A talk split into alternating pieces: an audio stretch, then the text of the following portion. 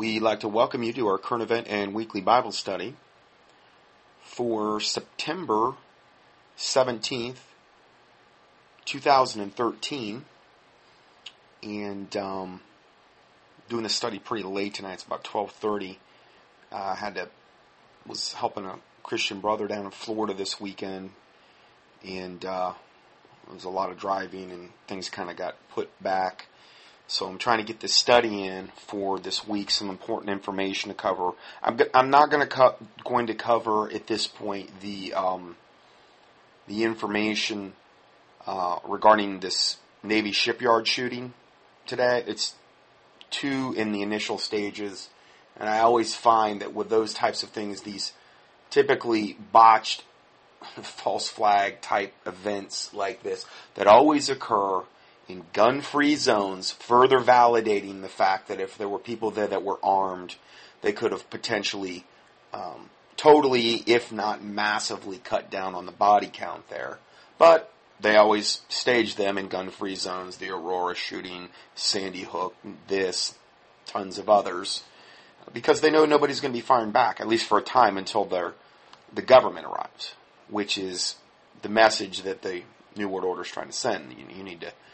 So, um, too preliminary there for me to really start to get into cover. I've already seen a lot of red flags on, on it already, uh, but uh, might get into that a little more in the next teaching. So, starting off, just some Bible verses here to kind of set the tone for everything. Psalm 27:11, "Teach me thy way, O Lord, and lead me in a plain path because of mine enemies." So, in today's day and age, as a Christian, this is a super important verse for the Lord to teach us and to lead us in a plain path. I think that's something we would all want. I mean, just make it Crayola cookie cutter easy for me, Lord, as far as what you want me to do. Um, and this is the a good attitude to have with the Lord, like Solomon when he went to the Lord uh, before I think his before he was really lifted up with pride, and in saying, "I'm as but a little child, Lord. I know not whether to go in or come out apart from you." Essentially, um, and then that thing pleased the Lord, and that was one of the few times in the Bible you ever see the Lord was actually pleased um, with something a person had actually done. What what was that all about? Humility and fear of the Lord. I believe they're they they go hand in hand. So um, we want the Lord to teach us His ways and to lead us in a plain path. And obviously, the best way for that is just to read the Word of the Lord, read the Word of God. And um, then it says, "Because of mine enemies." And again, there's uh, the wicked walk on every side when the vilest men are exalted. Psalm 12 verse 8. So this is the time we're living in. You have the vilest men and women exalted now in Hollywood, in high political office, you name it. And when you have that dynamic going on, you're going to have the wicked walking on every side. It's going to be the norm. And it's only going to really get worse as we progress into the time leading up to the start of the tribulation um, going into World War III, the arrival of the Antichrist and the false prophet, and all the other garbage that's going to ensue.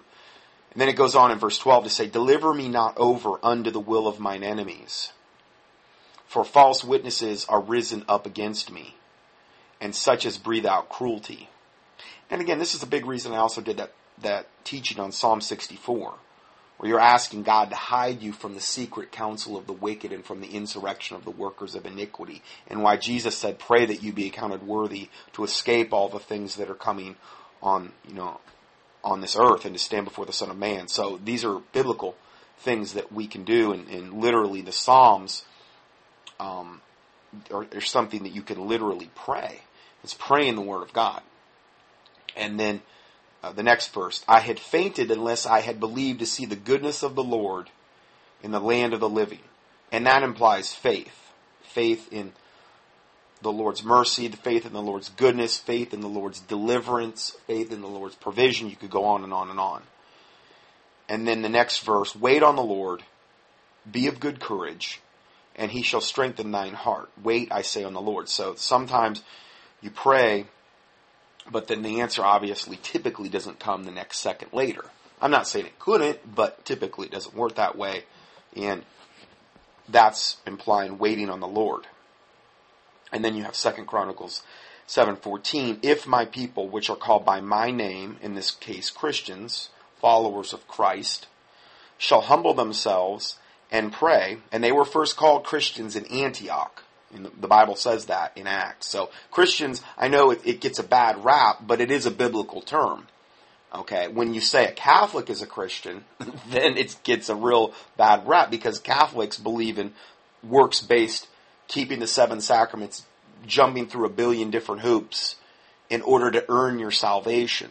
Okay, so obviously then you have the whole, you know, inquisitions where there were 50 plus million people killed. Many of them were true born again Bible believing Christians. And they, we get lumped in a born again Bible believing Christian gets lumped in with the Catholics and they've committed all these atrocities, the pedophile priesthoods and all this that have went on for hundreds and hundreds of years, the corrupt pope system and all the works based garbage indulgences and so on.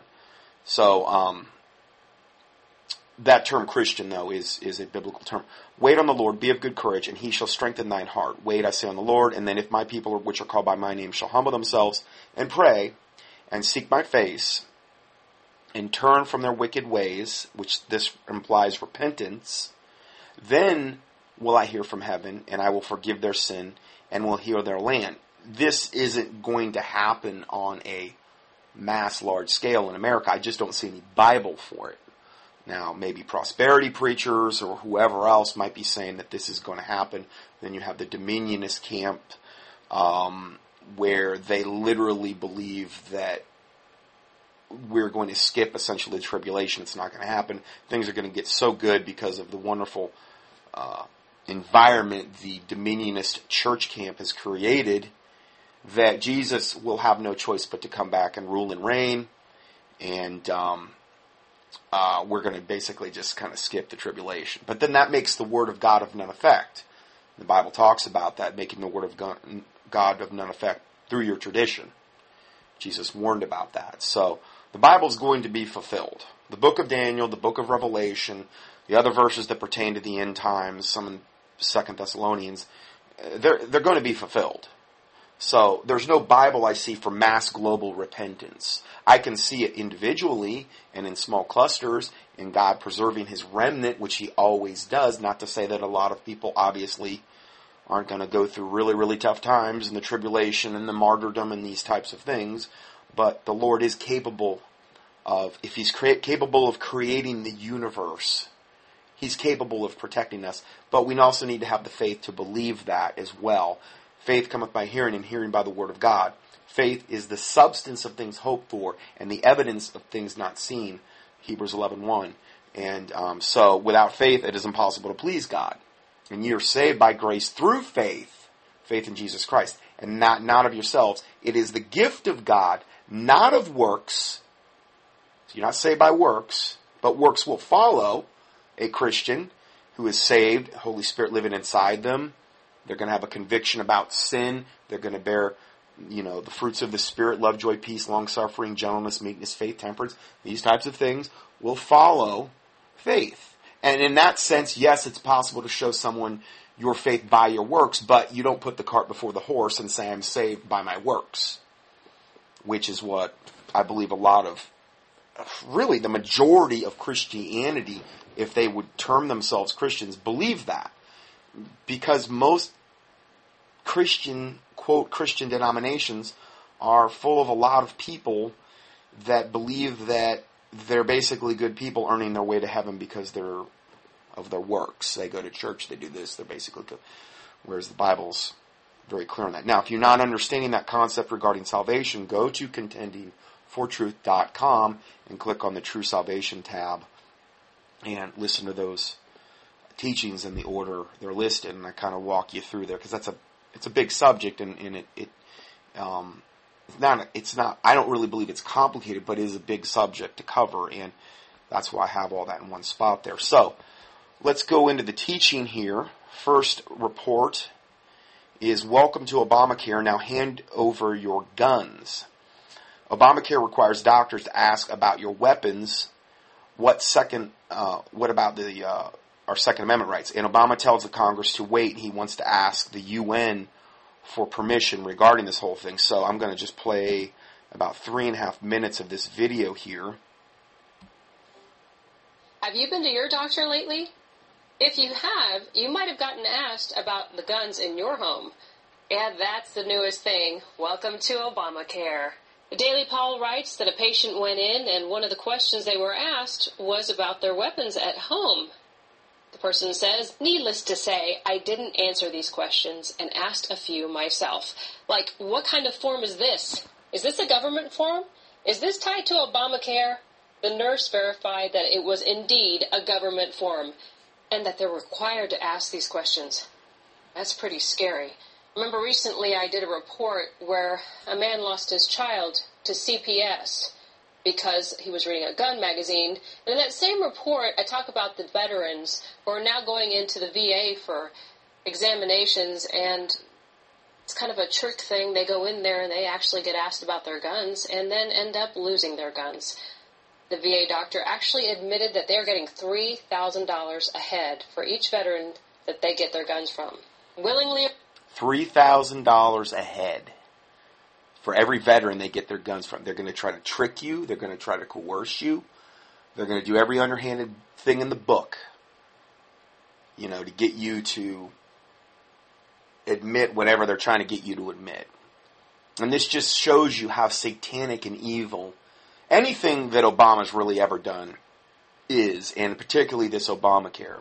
Unwillingly, because you have a choice. You can hand over your weapon. And remember the other article on Infowars.com recently. The NRA joins the ACLU lawsuit and claims that the NSA is starting a gun registry. This is key because they are going to put together enough of a gun registry where they can just come take your guns. And right now they're just doing it illegally. I mean, that does violate our constitutional rights. Welcome to America. And Obama asks Congress to wait on Syria because he has to ask the UN. I'm also the president of the world's oldest constitutional democracy. So even though I possess the authority to order military strikes, I believed it was right, in the absence of a direct or imminent threat to our security, to take this debate to Congress. I believe our democracy is stronger when the president acts with the support of Congress. What, what a liar from the pit of hell. Fork tongued devil. Sorry, I'm, I'm sugarcoating it again. Uh, the only reason that this was happening regarding going to Congress is that the disapproval rating of going to war with Syria was like 92 plus percent, and that's what they were admitting to. I mean, even that tells me even the liberals and and hardcore Democrats and these types were were totally against this. And so then they said, well, we technically, constitutionally, we really need to go through Congress, even though I really want to do this um, unilaterally and on my own. And then and then all these other things ensued, which um, again, I've said this many many times. The Illuminati will put things out there to see and gauge public reaction to a controlled crisis they've created. And again, we, we went over this in the previous studies that the rebels were totally the ones behind it. They admitted they were behind the chemical attacks. It was not Assad. It would have been the height of insanity for Assad to launch chemical weapons against his own people right when the UN inspectors had just gotten there like the day before. It's the height of insanity. But if the rebels did it and blamed it on Assad and the multi, uh, devil controlled media was behind them, they thought, well, maybe they can pull this off. Why would Assad have done that? Doesn't even make any sense. And here the rebels are admitting it after the fact. There's video footage of them launching the weapons, these makeshift, you know, chemical weapons, and they had done it previously in the year. They even had a video they put up where they showed them gassing this poor little bunny rabbit, and um, uh, uh, in, it, with these chemical weapons they had acquired. I was like walking outside my house the, the other night, and um, it was like at night, and I looked down. I had one of those headlights on. I looked down, and there's this precious little bunny rabbit just sitting there. She was like a baby almost. I felt so bad for her. I didn't know where mommy was, and um, oh, she was precious. just so cute, and just sitting there, and I didn't. I was probably like one or two feet away from her, and I just let her let her sit there. I just kind of felt bad because I was wondering where mommy was. Anyway, that's total side issue there. But um, a- anyway, this is the this is the insanity that, that we're talking about here. And here, Obama's up here trying to save face in this particular little video clip. And I believe that America acts more effectively abroad when we stand together. This initiative has the potential to remove the threat of chemical weapons without the use of force, particularly because Russia is one of Assad's strongest allies. I have therefore asked the leaders of Congress to postpone a vote to authorize the use of force while we pursue this diplomatic path. So, of course, he went ahead and met with the Congress, but he's really going to go to the UN to get permission. So, Obama agrees to UN discussion of putting Syria chemical weapons under international control. He says this morning that he spoke separately with President Hollande and Prime Minister Cameron. They agreed to work closely together and in consultation with Russia and China to explore seriously the viability of the Russian proposal to put all Syrian chemical weapons and related materials fully under international control in order to ensure their verifiable and enforceable destruction. These efforts will begin today at the UN and will include a discussion on elements of a potential UN Security Council resolution. Thank you, President Obama, for consulting with the UN, but we should start here at the United States, perhaps. Perhaps, no, definitely. But there, there's a lot of different reasons they want Syria as far as that chess piece. Like I said before, to install a much more radical, radicalized, like basically uh, Islamic dictatorship, jihadist, like they've done in all these other countries in the Middle East. This is just one more domino piece to fall. There's also a talk about um, an oil pipeline um, being able to secure that land, and, and, this has had a lot to do with Afghanistan as well, why we went in there. So there, there's a lot of different reasons why they want Syria. I think they're going to still try to go after this and ultimately create a reason. And then you have the whole fulfillment of, I believe it was Isaiah 17.1, where the destruction of Damascus. So we know that that has to happen at some point because that Bible verse hasn't been fulfilled yet. So um, now let's go to the next video which is talking about the NSA would amount to high treason. CEO of Yahoo's um, CEO of Yahoo says internet companies are being put under some serious pressure by the U.S. government not to talk about what information intelligence agencies are requesting. She even uh, she said even talking about the PRISM spy program, you could hear her. Uh, she could face charges of treason from the NSA about this. So I'm going to go ahead and play this video now.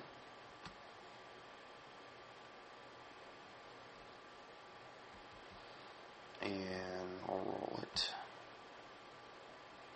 Yahoo's CEO says internet companies are being put under serious pressure by the US government not to talk about what information intelligence agencies are requesting. She said even talking about the PRISM spy program could see her face charges of treason. RT's Marina Portnaya has the details. Well, Yahoo and Facebook are among the big data companies that have faced mounting criticism for violating users' privacy by complying with the NSA surveillance program. But according to Yahoo CEO Marissa Mayer, uh, her hands were tied, and rejecting government requests would have amounted to treason. Ms. Mayer made her comments at a San Francisco TechCrunch press conference where she and Facebook CEO Mark Zuckerberg were uh, told the audience that they were obliged uh, to comply comply with Washington's spy programs. Ms. Mayer told uh, those in the crowd that it makes more sense for uh, big tech companies uh, such as Yahoo to work within the system, and fighting the NSA through lawsuits have so far proved unsuccessful.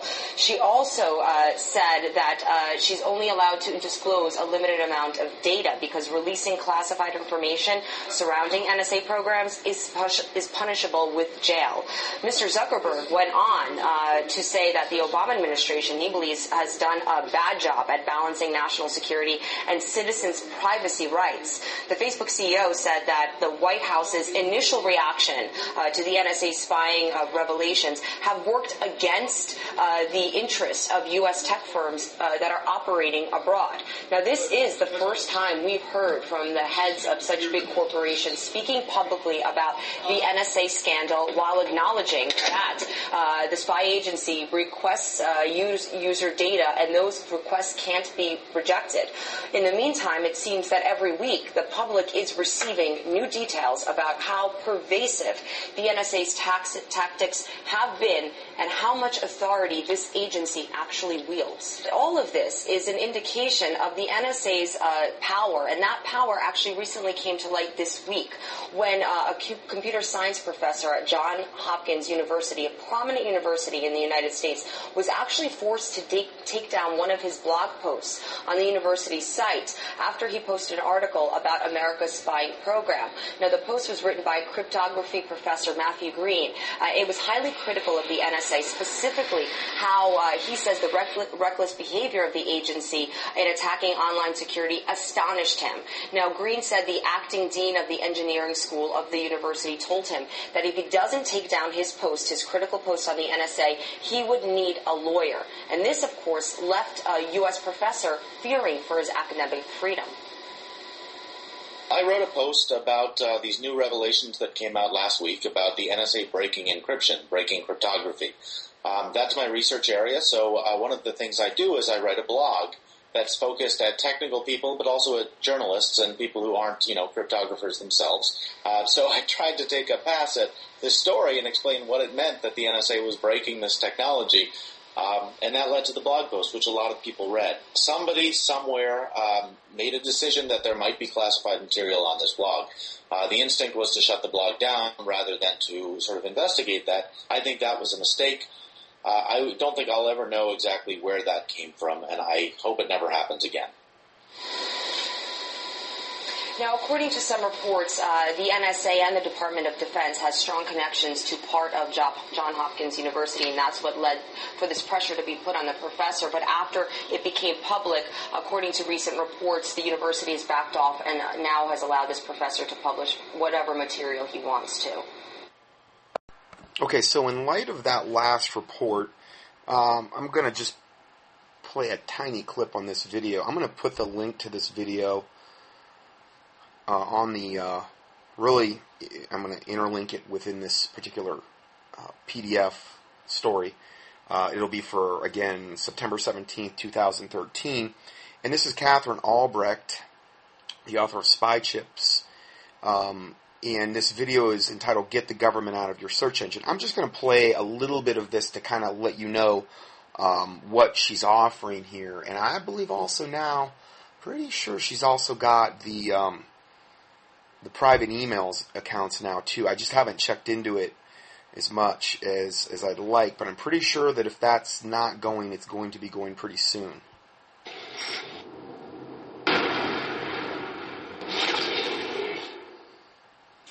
I'm Dr. Katherine Albrecht, privacy expert, and also one of the people who helped to create the Start Page search engine. In light of everything we've learned about the NSA and all the spying they've been doing on all of our web searches, it's more important now than ever to begin switching away from Yahoo or Bing or Google, whatever search engine you might be using that's spying on you, and instead switch to the world's most private search engine, startpage.com. So I'm going to talk to you today about how to add Startpage to your browser and how to make it your home page so you can get more startpage and less Big Brother. Here we go. Okay, so it's it's about a 12 minute video, but I'll provide the link to that and um, something free that you can do where you can start from literally day one minimizing.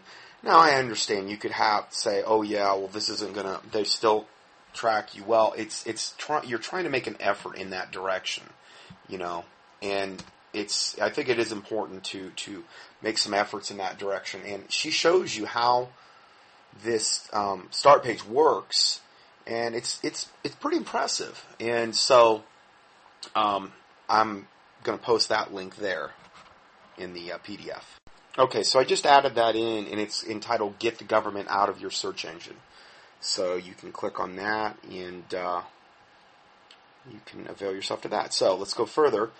Next report Google knows millions of Wi Fi passwords.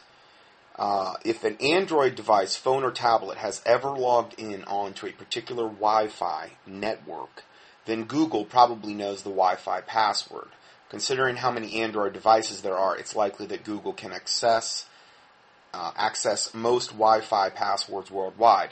Recently, IDC reported that 187 million Android phones were shipped in the second quarter of this year alone.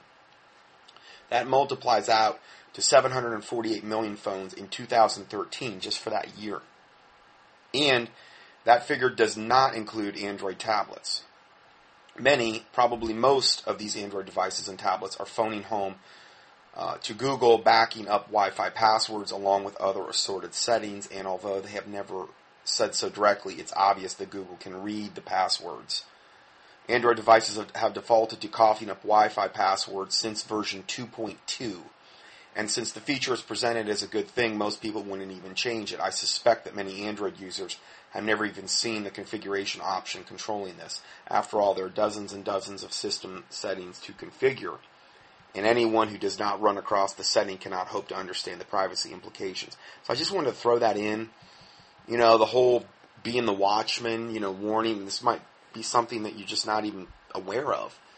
Uh, next report. New police toy resembling a ray gun can disable threatening vehicles via EMP. Um, soon on the streets of America, police departments will likely deploy a new toy. This new gadget built by Diehl Defense, much like the portable elect- electromagnetic pulse ray gun, can disable a vehicle's electronic circuitry, rendering it useless in battlefield or pursuit conditions. This technology was put to the test on the battlefield in Afghanistan in 2011, while police departments and militaries around the world will likely grovel over this device. Now, I give you the full link there I'm just going to touch on this, but they've actually got literally now EMP, which we've talked a lot about recently, essentially ray guns that they point this thing at your car and it fries all your circuitry, which is like if they had a large scale EMP attack where they detonate a typically a low yield nuclear device, you know, um, miles over a city or miles over a particular landmass, it fries all the electronics unless they're EMP shielded which again, a uh, typical galvanized trash can that you can buy at most health foods, health food, yeah, uh, hardware stores uh, are a good option. I think what I, I saw another video the other night on that, and I think something that's really good. What you wouldn't want to do is literally keep your devices on the bare metal. You can wrap them in things, but I think a really good option eh, would be to literally spray paint the inside of the galvanized can with a rubberized paint. And they've got, like I was at Lowe's, and they've got literal, like black rubberized spray paint. Instead of like, I mean, I'm just talking from a convenience standpoint. It's like it's like ten bucks a can, but you could probably do quite a large area with with one of these cans or uh, cans of spray paint, and do the inside of the lid, and then do the inside of the can. The guy on the internet was trying to do it. He was using like rubber backed, um, like the rubber uh, backing of a particular type of uh, of carpet under underlay. And I'm like, that's not practical. Number one, you got to find this stuff. It's not easy to find. Number two, how are you to really cut that to size when the can is not perfectly cylindrical or you know what I mean? It's it, it kind of flares up a little bit. It'd be very very hard to get that just right. Plus, the way it was, the way he was going, it was going to take up a lot of room in the trash can itself. Whereas if you just coat the thing with a rubberized spray paint, you, you got it all in one. And literally, you can have a, an EMP proof uh, trash can um, for just the cost of the trash can and the cost of the rubberized spray paint. And it's going to do um, a, a, very good job. And it's going to do a lot better job than if you had just something like tin foil, you know, because obviously it's a lot thicker and, and there's a, a, lot more to penetrate for an EMP blast. So I think that's one of the most economical pieces pieces of advice I can give you. Just like you, know, I think a good piece of advice is to use Startpage or, or Ixquick, which is the other search engine Katherine Albrecht has, and these types of things. So, just some some cost effective things you can do there, and um, also with EMP, I believe it's anything 1983 in back are EMP proof, meaning they didn't have the circuitry past, um, uh, like from 1983 backwards to 1982, 1981 back in the in the vehicles. So if you got hit with an EMP strike and you had a vehicle from let's say 1979, it's going to be EMP proof. It will still run unless you had it upgraded uh, with whatever modern day circuitry and, and I don't think that's probably very prevalent. Um, but there's, if you go up on like YouTube, you can key an EMP proof vehicle. A lot of people do it with, I think, Broncos, Ford Broncos, older models, and this type of thing. I'm not saying that, that, that you know, everybody's got to do this or whatever. You know, if the Lord convicts you, if the Lord leads you, it is an option. And, and, um, if you had a vehicle like that and we got hit with an EMP, you would be one of the very, very few that actually had a vehicle that could run, which could also potentially make you a target. So you'd want to be prudent about, you know, how you drove that and, and, and what conditions you would use it under. Because uh, EMP, if, if the vehicles are fried, then your vehicle would be like gold. So that's something else to bear in mind. The prudent man foreseeth the evil and hideth himself, but the simple pass on and are punished. You know, so the Bible's clear on that as well. So, um, let's go to the next report. Pope Francis assures atheists you don't have to believe in God to go to heaven. This is a direct contradiction of the words of Jesus and a denial of the Christian faith. He just called Jesus a liar. Um, yeah, but then again, just about everything about the Catholic devil death cult is a contradiction of the Word of God and man-made doctrine of men. And again, the traditions of men have made the word of God of none effect, as the Bible says. And the Catholic uh, cultic institution is just absolute total proof of that Bible verse.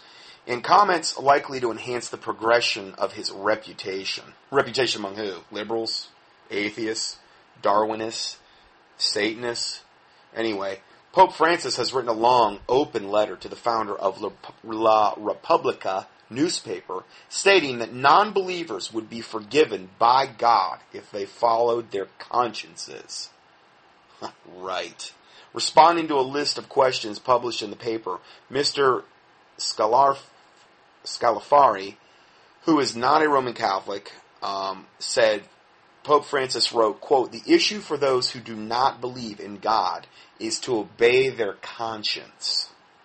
So that's like basically saying just follow your heart right?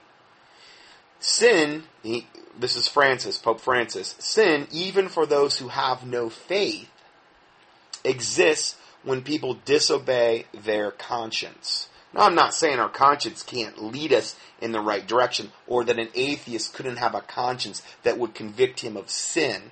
I'm not saying that. But he's basically saying that, you know, obey your conscience as long as you're sincere and your heart's in the right place, you'll still go to heaven, you know?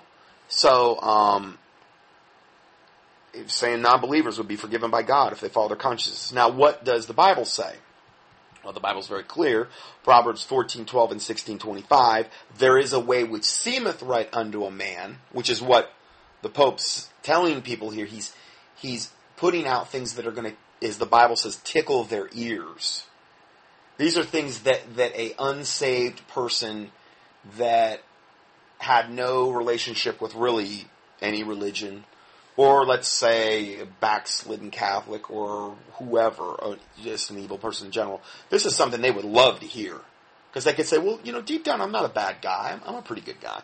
Well, the Bible says there is a way which seemeth right unto a man, but the end thereof are the ways of death. The end thereof are is hell, essentially.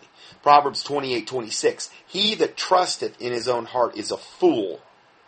So, the, the Pope's saying trust your own heart, but the Bible says he who trusteth in his own heart is a fool. And then it says, But whoso walketh wisely, he shall be delivered. Jeremiah 17, 9 and 10, the heart is deceitful above all things and desperately wicked. Who can know it? The, the heart, which is basically what Francis is saying here, trust your conscience. The heart is deceitful above all things, though, and desperately wicked. Who can know it? I, the Lord, search the heart. I try the reins, even to give every man according to his ways and according to the fruit of his doings. Proverbs 18:2. A fool hath no delight in understanding, but that his heart may discover itself. So a fool has no delight in understanding, but they have a lot of delight in hearing things like this from some supposed religious authority. Uh, Mark seven thirteen, making the word of God of none effect through your tradition, and that was the one that we were just talking about earlier. So yeah, it's it's uh, just unbelievable what's coming out of this guy's mouth. It doesn't make you know it, it doesn't surprise me a bit. I knew this guy was going to be the most probably the most liberal pope the world's ever known. Um, but again, you have to have that in order to have a one world religion, which will most likely be a coalesced, and one of the center spoke hubs will be through the Catholic Church.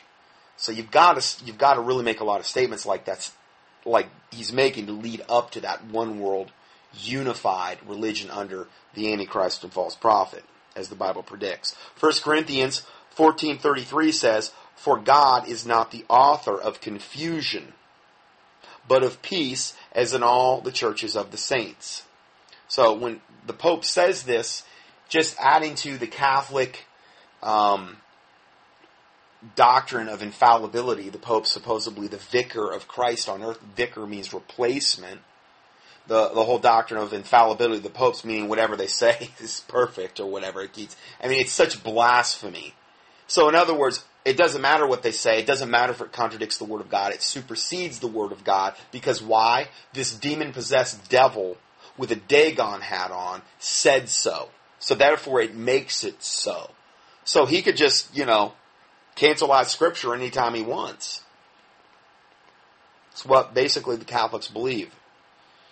Um, Romans 3 4, yea, let God be true, and but every man a liar. Pope Francis is just one of the long list of lying popes, fork-tongued devils in the Catholic tradition. But God is true, and His Word is true. You know, so um, sanctify me through Thy truth. Thy Word is truth. Sanctify means to be made holy and set apart. So, and then Jeremiah seventeen five. Thus saith the Lord, Cursed be the man that trusteth in man, and that maketh flesh his arm, and whose heart departeth from the Lord. When you're in the Catholic devil death cult, you um, are under a curse. Why? Because you're trusting in a man known as the Pope. Maybe you're trusting in your priest, who's likely a pedophile, high, high statistical, um, high statistical um, probability that he's a pedophile or gay or, or one of those things because the celibate priesthood, there's no Bible for that whatsoever. That's just another Catholic made up doctrine. Then you have all the devils and demons that are attracted to the Catholic priesthood, which further enhances their pedophilic natures. And um, so, cursed be the man that trusteth in man and that maketh flesh his arm, meaning you're relying on the arm of some wicked, evil devil institution, or you're relying on the arm of your priest or your cardinal or your bishop or the pope or whatever. You're bringing yourself under a curse, and when that happens, it says, whose heart departed from the Lord. Your heart is going to depart from the Lord. And you're not even going to know what's happening. And this is what's so dangerous about getting away from the Word of God and um, relying on demon possessed devils that reinterpret the Word of God or omit the Word of God or cancel out the Word of God or negate the Word of God through their traditions. And this is the essence of the Catholic death cult. So let's go further. California Governor Brown to sign a bill legalizing non physician abortions. Non physician. A bill that would allow non physicians to perform abortions in the first trimester of pregnancy is awaiting signature by Governor Jerry Brown of California uh, by September 30th. The bill, known as AB 154, there's links to that here in this uh, article report. Uh, it passed both houses of the Senate of the state legislature with strong support from guess who? Planned Parenthood and other pro-choice groups. Planned Parenthood stands to benefit most directly from the bill, as non-physician staff at its clinics would be able to obtain abortion licenses. So good old Planned Parenthood, the spear tip of Satan uh, himself, is really chomping at the bit because not only are they going to be able to, to kill a whole bunch more babies in mass, but they're going to be able to make a whole lot more money, which is what they're all about. Killing so that they can have their sacrifices to Satan, which they literally dedicate these, these babies, many of these owners of these clinics. I've documented in this times past to thing, uh, deities like Moloch, Chemosh, Artemis, Lilith, uh, other ones, Marduk. They literally, it depends on what on what um, deity they're worshiping. And it's a statistical fact that many high level occultists own these abortion clinics. It's blood money. And hey, they can perform human sacrifices of the most preferable sacrifice, which are human infants, and all day long and make money. And, and it's, it's all blood money. And supposedly they think they're satanically increasing their powers, which they probably are, but I cannot even begin to comprehend the punishment in hell for these people that take this blood money and employ these doctors, and for the doctors themselves and the nurses and these people that work there. Um, I mean, unless they repent, and we're going to look at that in a second because it can happen. I just can't even imagine the, the, the punishment in hell for these people. I, I pray to God their souls be saved. I pray to God they repent. I really do. I don't want to see them go to hell, but you know they're slaughtering innocent babies in the womb. And it's, I believe, the most grievous thing that goes on on a daily basis in America, at least from a outward. I mean, this is going on in public, legitimized through corporate, you know, corporations and Planned Parenthood, and it's all official and legitimate. It's just beyond comprehension. Um, so one doctor who identified himself as pro-choice told Breitbart News that quote, the bill is a disaster since it sends back sends us back a hundred years to the problems of complications from backstreet abortions.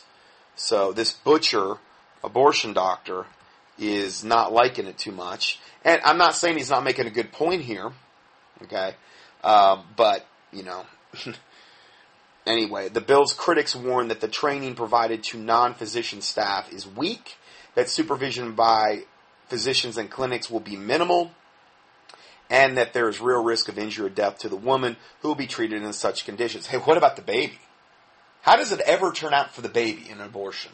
I understand there are rare exceptions where the babies lived and certain people have escaped it. Praise God, had to be the hand of God doing that.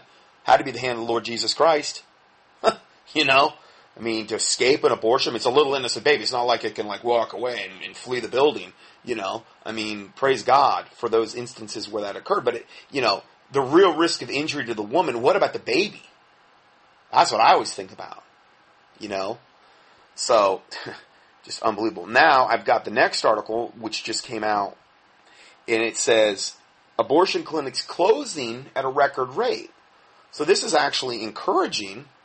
And it says, for Abby Johnson, the closing of a single Planned Parenthood center demonstrated her dramatic reversal from an abortion clinic director to leading pro-life to a leading pro-life advocate. And praise the Lord for this. There's a picture here, a wonderful picture of a Planned Parenthood sign being demolished. Uh, one of these clinics that, that's being shut down. Uh, I, have got the picture of the clinic. You, you, might, you might want to avail yourself to it. It's really good. It's like on its side and it's still there on the road, but it's like tipped over. I love it. Uh, but for pro-lifers throughout the United States, it marked another exhibit in a hopeful trend. Abortion centers are shutting down at an unprecedented rate. Now, this is, I mean, I'm really ecstatic about this. I, am really happy about this, and, and I'm, I'm, to be honest, surprised that this is happening in the day and times we're living in, as dark as things are getting, it, it's surprising, but I think a lot more people have been praying about this, and that's why this has happened. I've told you what, you know, happened in North Carolina. I've reported on that a lot lately, and now this is actually going on all over the country. So praise the Lord. So abortion centers are shutting down at an unprecedented rate. The total so far this year, the total this year alone is already 44, and the year's not out yet.